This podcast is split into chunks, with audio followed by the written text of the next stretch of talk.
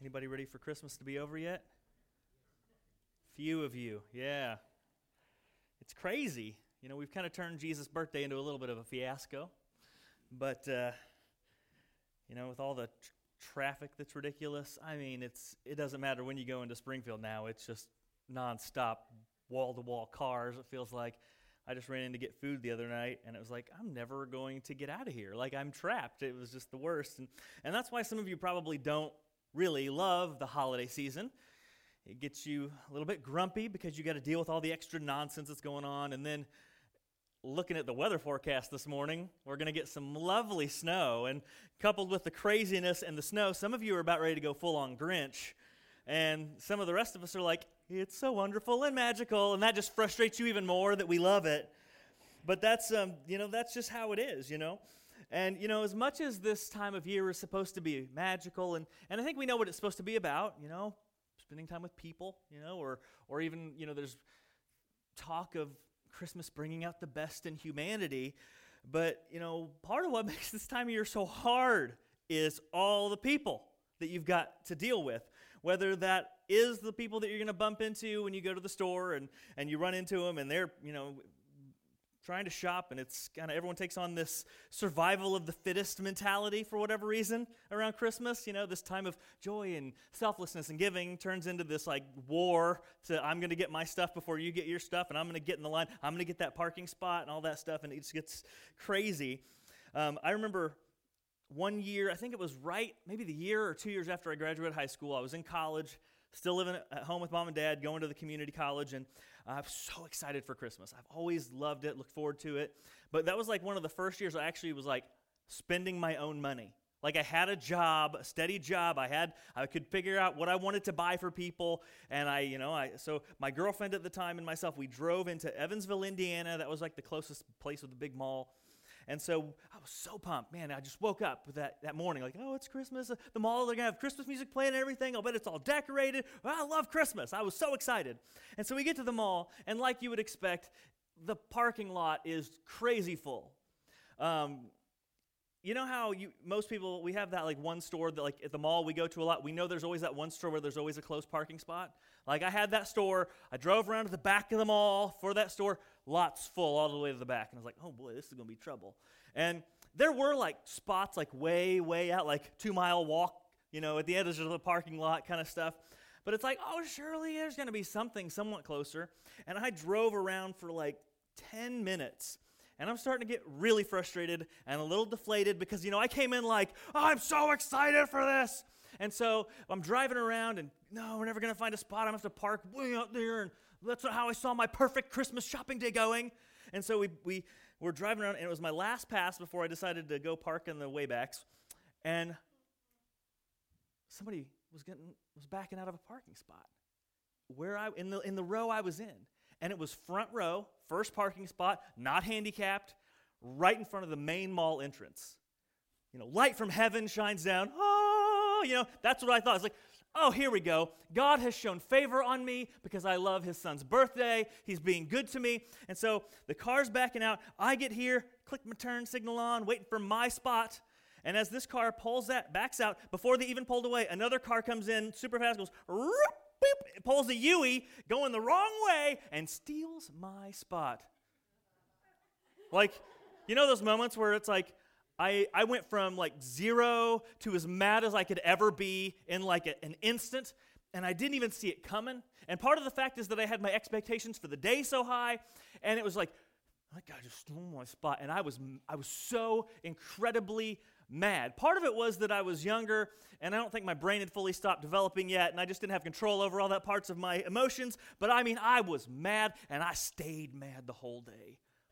I, every, I scowled at every person I saw in that mall because every one of them was a potential suspect for that parking spot stealer, and I wanted to make sure that I scowled at them at least one point when I walked through that mall. I was so incredibly mad. And, and that's why some of you, you have stories like that, or that's just how you picture going out anywhere this time of year being. And so you think, I hate this time of year. I don't want anything to do with it because Christmas, the holidays only bring out the worst in people, and I just don't want to deal with any of that.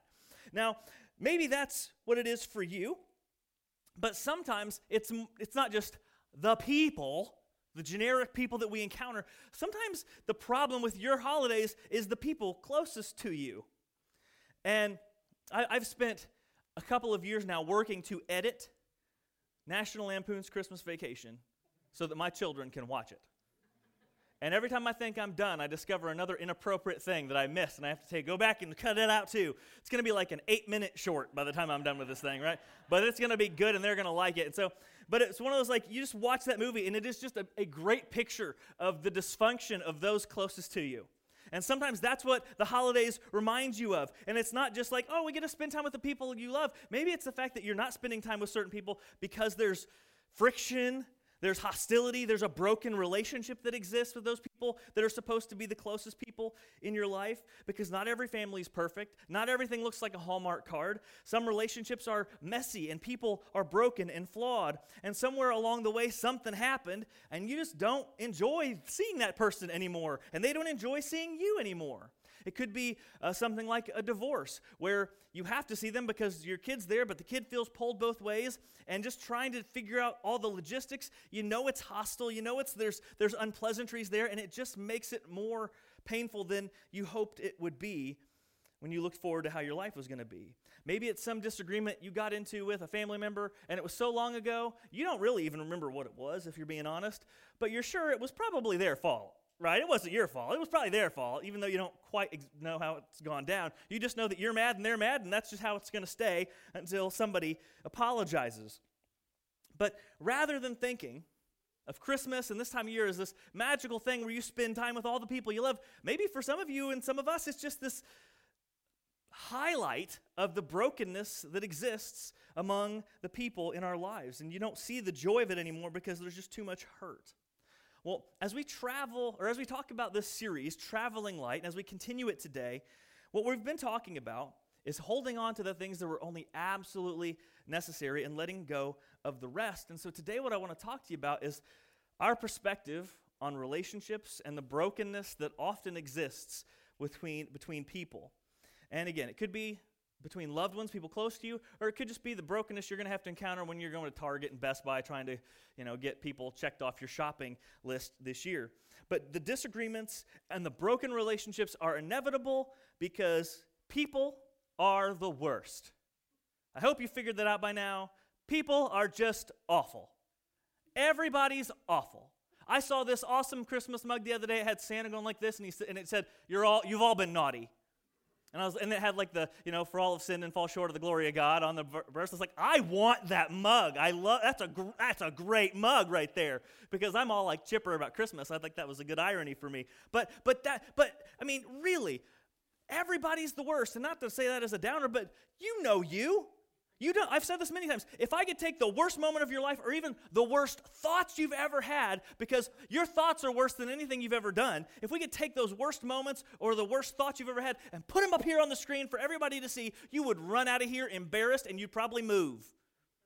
Because you'd just be ashamed of people seeing the darkness that lives within you. And that's just true of all of us. There's a level of something inside of us. We call it sin. The Bible, another word for it is our sinful flesh those sinful desires and cravings we have to do not what's honoring to God, not what's good for other people, but really just what's good for us, for ourselves. And so when everybody has this sinful nature and we all kind of have it kind of drawing us to do bad things and, and disregard other people, there's going to be a lot of brokenness in the world. There's bound to be conflict. And when it comes to things like conflict, there's, there's a couple different ways people handle it. Some of you people you love conflict. You're not scared of it at all. And you people terrify me. Because I mean, any any any opportunity you see you see any sort of friction with people are like, oh, I'm putting on my boxing gloves. We're about to go. This is awesome. I'm looking forward to this. It's been a while since I got my blood pressure up. All right, let's do this. And you're ready to throw down with people. And you want to. And, and the thing that scares me is because you look at every situation that, where there's conflict as an opportunity to win, to defeat your opponent, to win the argument, to walk away victorious. And the reason that scares me is because every little conflict that happens, I don't want to get destroyed. Like, I'm not looking for that in my everyday life like some people are, but some people thrive on it. Some people, they look forward to, to the, the, the moment when they can, like, you know, voice their opinions and, and show that they are right and, and aggressively share their wisdom with the people around them. You know, and, and some of you, you find it very natural to chew people out. It's like a, maybe not as much, maybe you know people that it's very natural, but it's very natural to chew people out. And, and the location doesn't matter. You don't care if it's public. I mean, you don't care if you're going to embarrass everybody at this kid's birthday party. It's time to go, right? That's just how some people are. They love conflict. And then there's my people, the people that are scared of conflict, that shy away from conflict, that, that we don't see every, every disagreement as an opportunity to win. We see it as an opportunity to lose. How can I how can I make this go away? What can I do? How can I apologize? What can I say? What can I give up? How can I do what can I do? How can I bend over backwards to make this awkward moment just absolutely totally go away? That's how I want to handle conflict. I'll just lose. That's fine. If we're going to fight, nope, that's the problem. I'll just you're you're right. I went. You're good. I'll just lay down and take it. You know, that's how I how I kind of handle conflict. And then there's the other way that we like to handle conflict, which is just ignore it completely and pretend it doesn't exist. It's like I won't talk about it, and you don't talk about it. You may hate me, and I may hate you, but as long as nobody brings it up, we're going to get through this Christmas gathering, and it's not going to be awkward for anybody. We just won't look at each other. We just won't talk to each other. We can mingle in the same room, but as long as nobody mentions it, we can just sweep it under the rug. And that usually works really well at first until the pressure boils. But it doesn't matter how we handle conflict, whether it is whether you're a conflict lover or a conflict averse person, such as myself, when it comes to looking at how God handles things like this, the brokenness of relationships and the, and the struggle that exists between human beings, there's a different way He calls His followers to handle that. And it's not loving it and it's not hating it. It's a different path, a newer path, a better path that reflects His nature and His glory and His honor. And it's how we as human beings should live. Because if you look back at Genesis, one of the reasons humans were created is that we were created in His image, which meant we were meant, our purpose in the world is to reflect the good qualities of God, to reflect His nature and glory to the world. And there's a way that we can handle conflict that does that. In Jesus' most famous sermon, we call it the Sermon on the Mount, he starts this sermon with nine little tiny, almost like fortune cookie type phrases. We call them the Beatitudes. And they are all kind of stating here's how Christians should live. If you guys want to know how to reflect God's glory, to be like God, here's how you can do it. And the seventh one of those Beatitudes is found in Matthew chapter 5, verse 9, when Jesus says this Blessed are the peacemakers, for they shall be called sons of God. Blessed are the peacemakers. So if you're a Christian, if you say, Yeah, I want to follow in Jesus' footsteps, then you are called to be a peacemaker. A peacemaker is someone who works to maintain peace and bring peace at all times. And this is a, these the thing about the beatitudes is they're really nice verses. They, they all sound really good. Blessed are the meek, for they shall inherit the earth. Oh, yeah. And yeah, that's great. They sound just such nice little sweet verses that, of course, I believe that stuff. But when we get to this one, it's like, yeah, of course I believe that. Except the fact that we don't live this at all. Very few people are peacemakers. We're either fighters or runners. Fight or flight. That's our those are the two reactions that are built into our physiology it seems like to handle things like conflict. And so when it comes to being a peacemaker, it's honestly a different thing and we're going to kind of break it down and see what it means. But very few of us are people who actively work to live a peaceable life and maintain peace where we see conflict, working to bring peace where we see conflict. And I think part of that's because anymore we just live in a conflict heavy, abrasive society. There's conflict everywhere. You turn on the news, it's conflict. You flip channels, it's conflict. You go to work, conflict. You go to the store, conflict. Everybody, there's just conflict everywhere. And so, what we've kind of done in our modern day society is we've just kind of, anybody that's dis- different than me, anybody where there's potential conflict, I just, we'll just cut them right out of my life. Republicans listen to Republicans, Democrats listen to Democrats, conservatives listen to conservatives, Christians listen to Christians, Muslims listen to Muslims. Everybody kind of cuts themselves off from everybody who's different than them, and we only listen to people who fit in our group that we agree with. And everybody else out there, they're the devil. They're the enemy. We don't want anything to do with them. Sure, there's conflict. Sure, there's places where we disagree, but I ain't going to go approach them because you know what? I'd rather not ever talk to that person. I'm fine with them being cut off. I'm fine with there not being peace between us. That's just kind of the mentality our world has taken on pretty much any major topic political, moral, religious, or otherwise. And so we're really okay with cutting people off out of our lives, with not having peace with various people. And sometimes it's even gotten to the point where you've got such rifts in your family that you're like, you know what? I'm kind of fine with never seeing my brother again. I never really liked his face anyway. He used to beat me up when I was younger. Now I don't have to deal with it. Fine. I'm fine with that. So that's, and so we've kind of become much more okay with conflict existing in and around our lives.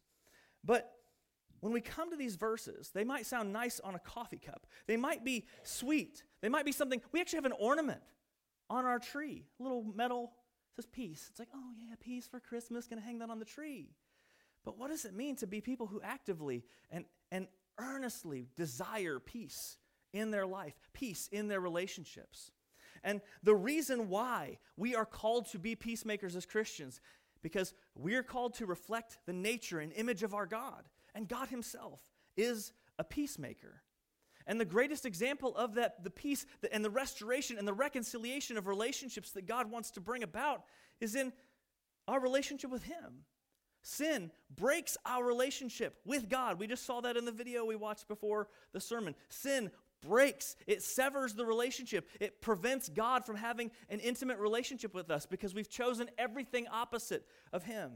And in those moments when that relationship is broken, that's when God sent Jesus to reconcile all things. In Colossians chapter 1, 19 through 22, this is, says, For in him, in Jesus, all the fullness of God was pleased to dwell. So God came into our world as Jesus, and through him to reconcile, fix, repair, knit back together, to reconcile to himself all things, whether on earth or in heaven, making what? Peace by the blood of his cross.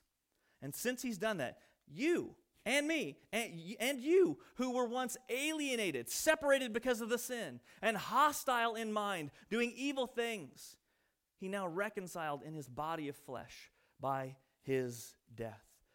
Jesus was sent as an agent of reconciliation. God stepped into our world because he saw our relationship with him was broken and he wanted to repair it. Now, now in this situation, in the relationship between us and God, who's wrong? Us. Yeah, don't say God. That's bad. Okay. You don't even have to become come to church very often to know I'm probably not going to say God's wrong, right?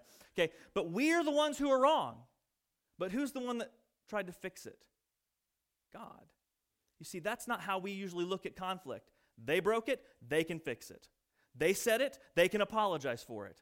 They did it, they can come back crawling and pleading and begging for my forgiveness. It's on them. But God did something different. He saw a brokenness that was not his fault, was not his responsibility, and he reached out to repair that because peace is in his nature. Our relationship with him was broken. We were the ones who broke it, and he came to fix it. Anytime there is a broken relationship, whether it is between two people or between a person and God, it is because sin has done something in that relationship. Sin is just like a wrecking ball. It destroys. That's why God hates it so much. It destroys. And relational conflict is evidence that the world is not as God intended it, that something is wrong.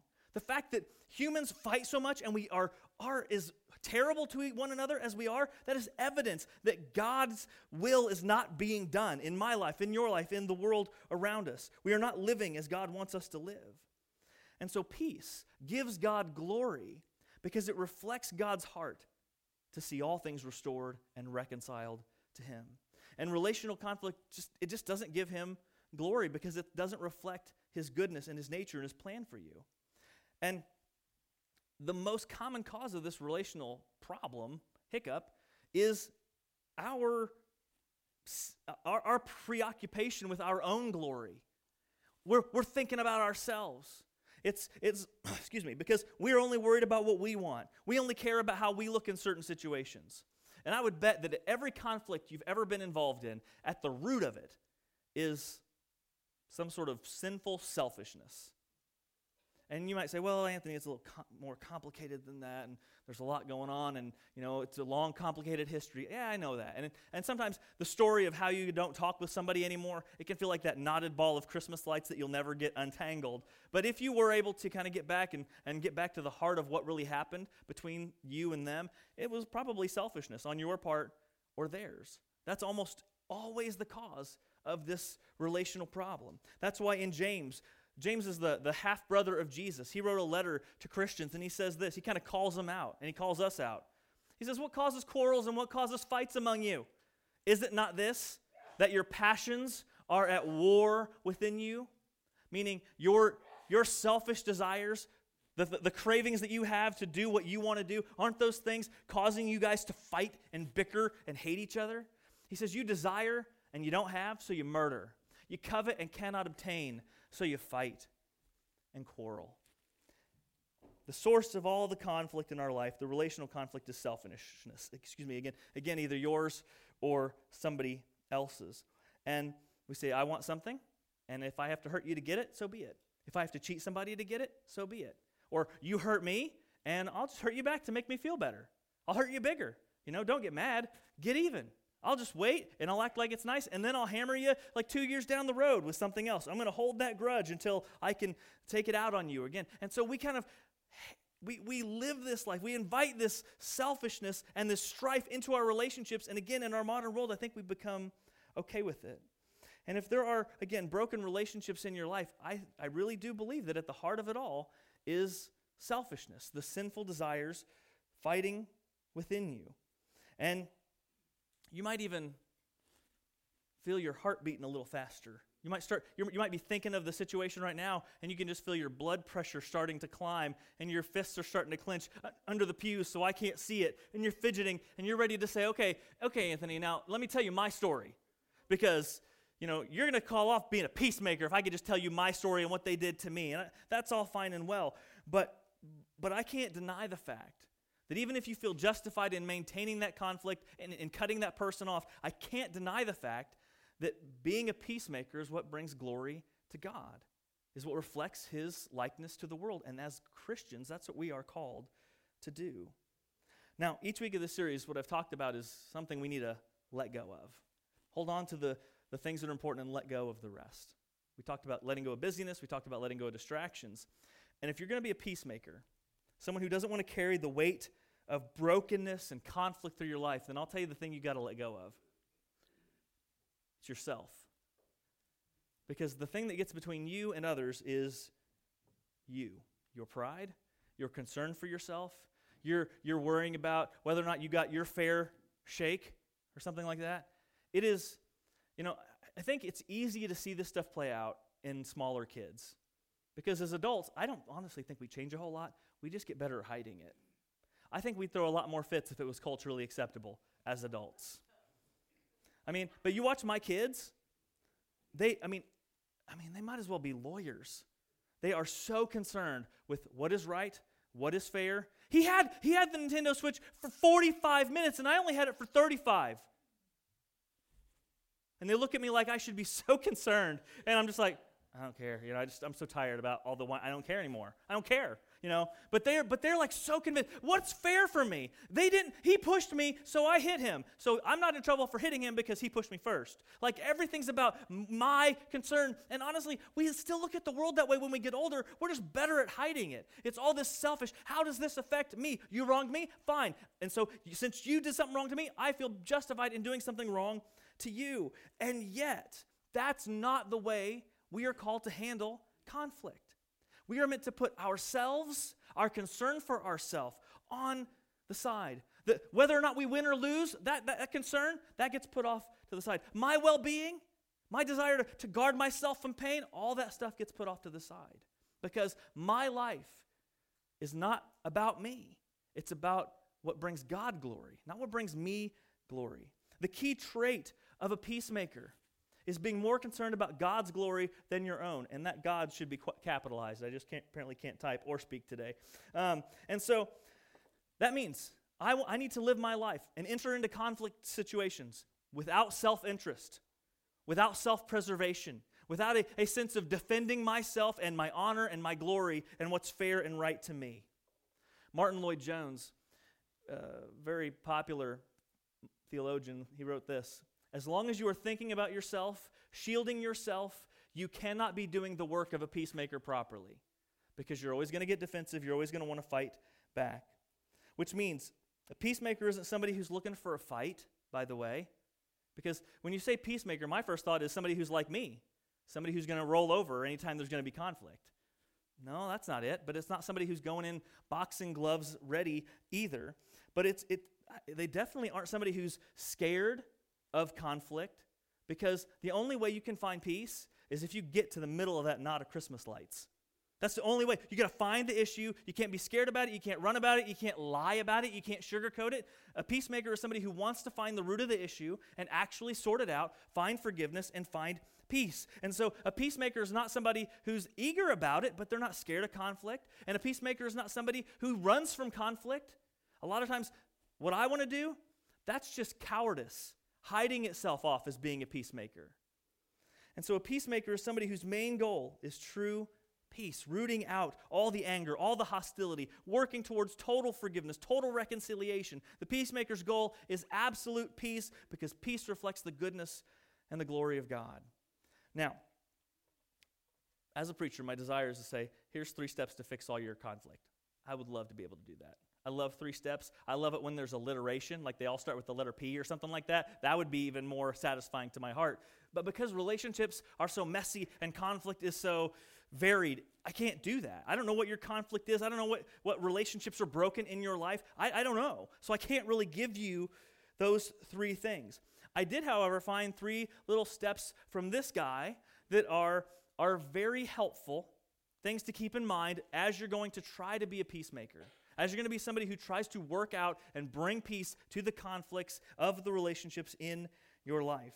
And just to say, the three, these three steps are only applicable if the wrong has been done to you.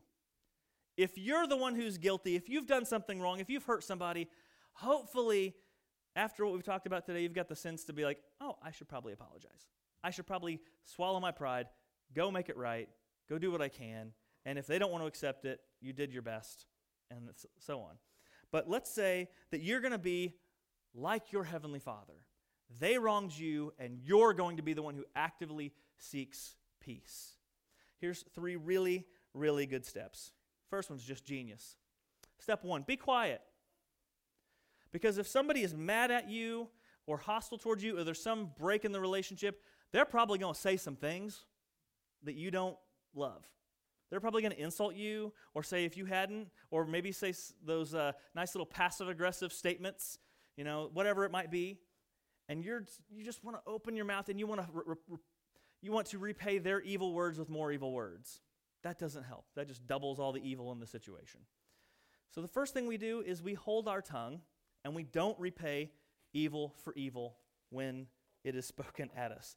The second one, and this is where things really unlock, you view the situation through the lens of the gospel.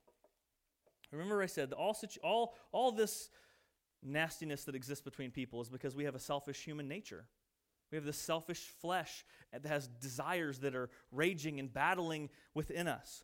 And so, if you have a somebody in your life who is being rude, who is being belligerent, who is living according to what we would say is the flesh, you don't have to view them with anger or hatred. You need to view them with compassion.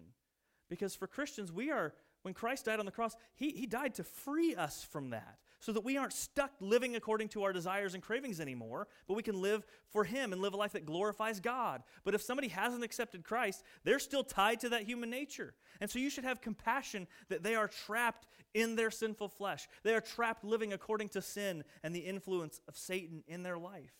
And so you don't respond in a hostile way to win the fight. That's not it. No, you respond with compassion that somebody is lost. You show them mercy and grace so that you can do everything, not just to repair the relationship between you and them, but to reconcile them to God as well. And when you can look at somebody who's just, they're, they're driven by the sin and the anger in their heart. Again, even if they're attacking you, as a Christian, you should be able to take a step back from that and understand there is something more spiritual at work here. And you don't need to respond with anger, but compassion. And then finally, serve them. And that's where it gets, I think, really hard. I don't know, be quiet's pretty hard for a lot of us. But to serve somebody who's constantly being rude, constantly being crude, constantly being hurtful, purposefully, intentionally, belligerently hurtful, that is very, very difficult. But man, I, I love that video that, that Rick showed before because it, it had some imagery that was very powerful and you saw this picture of Christ on the cross, blood flowing from his hands and from his feet, the crown of thorns and blood running down his face. That's what it looks like to serve somebody who's hurting you. I mean, that's a very real picture of pain. And usually, when it's fights like this and it's relational strife, the pain that you're going to feel is more internal and less, on, Uh, less apparent on the outside of your body. But in those moments, we think, of the pain that Christ endured to reconcile the relationship.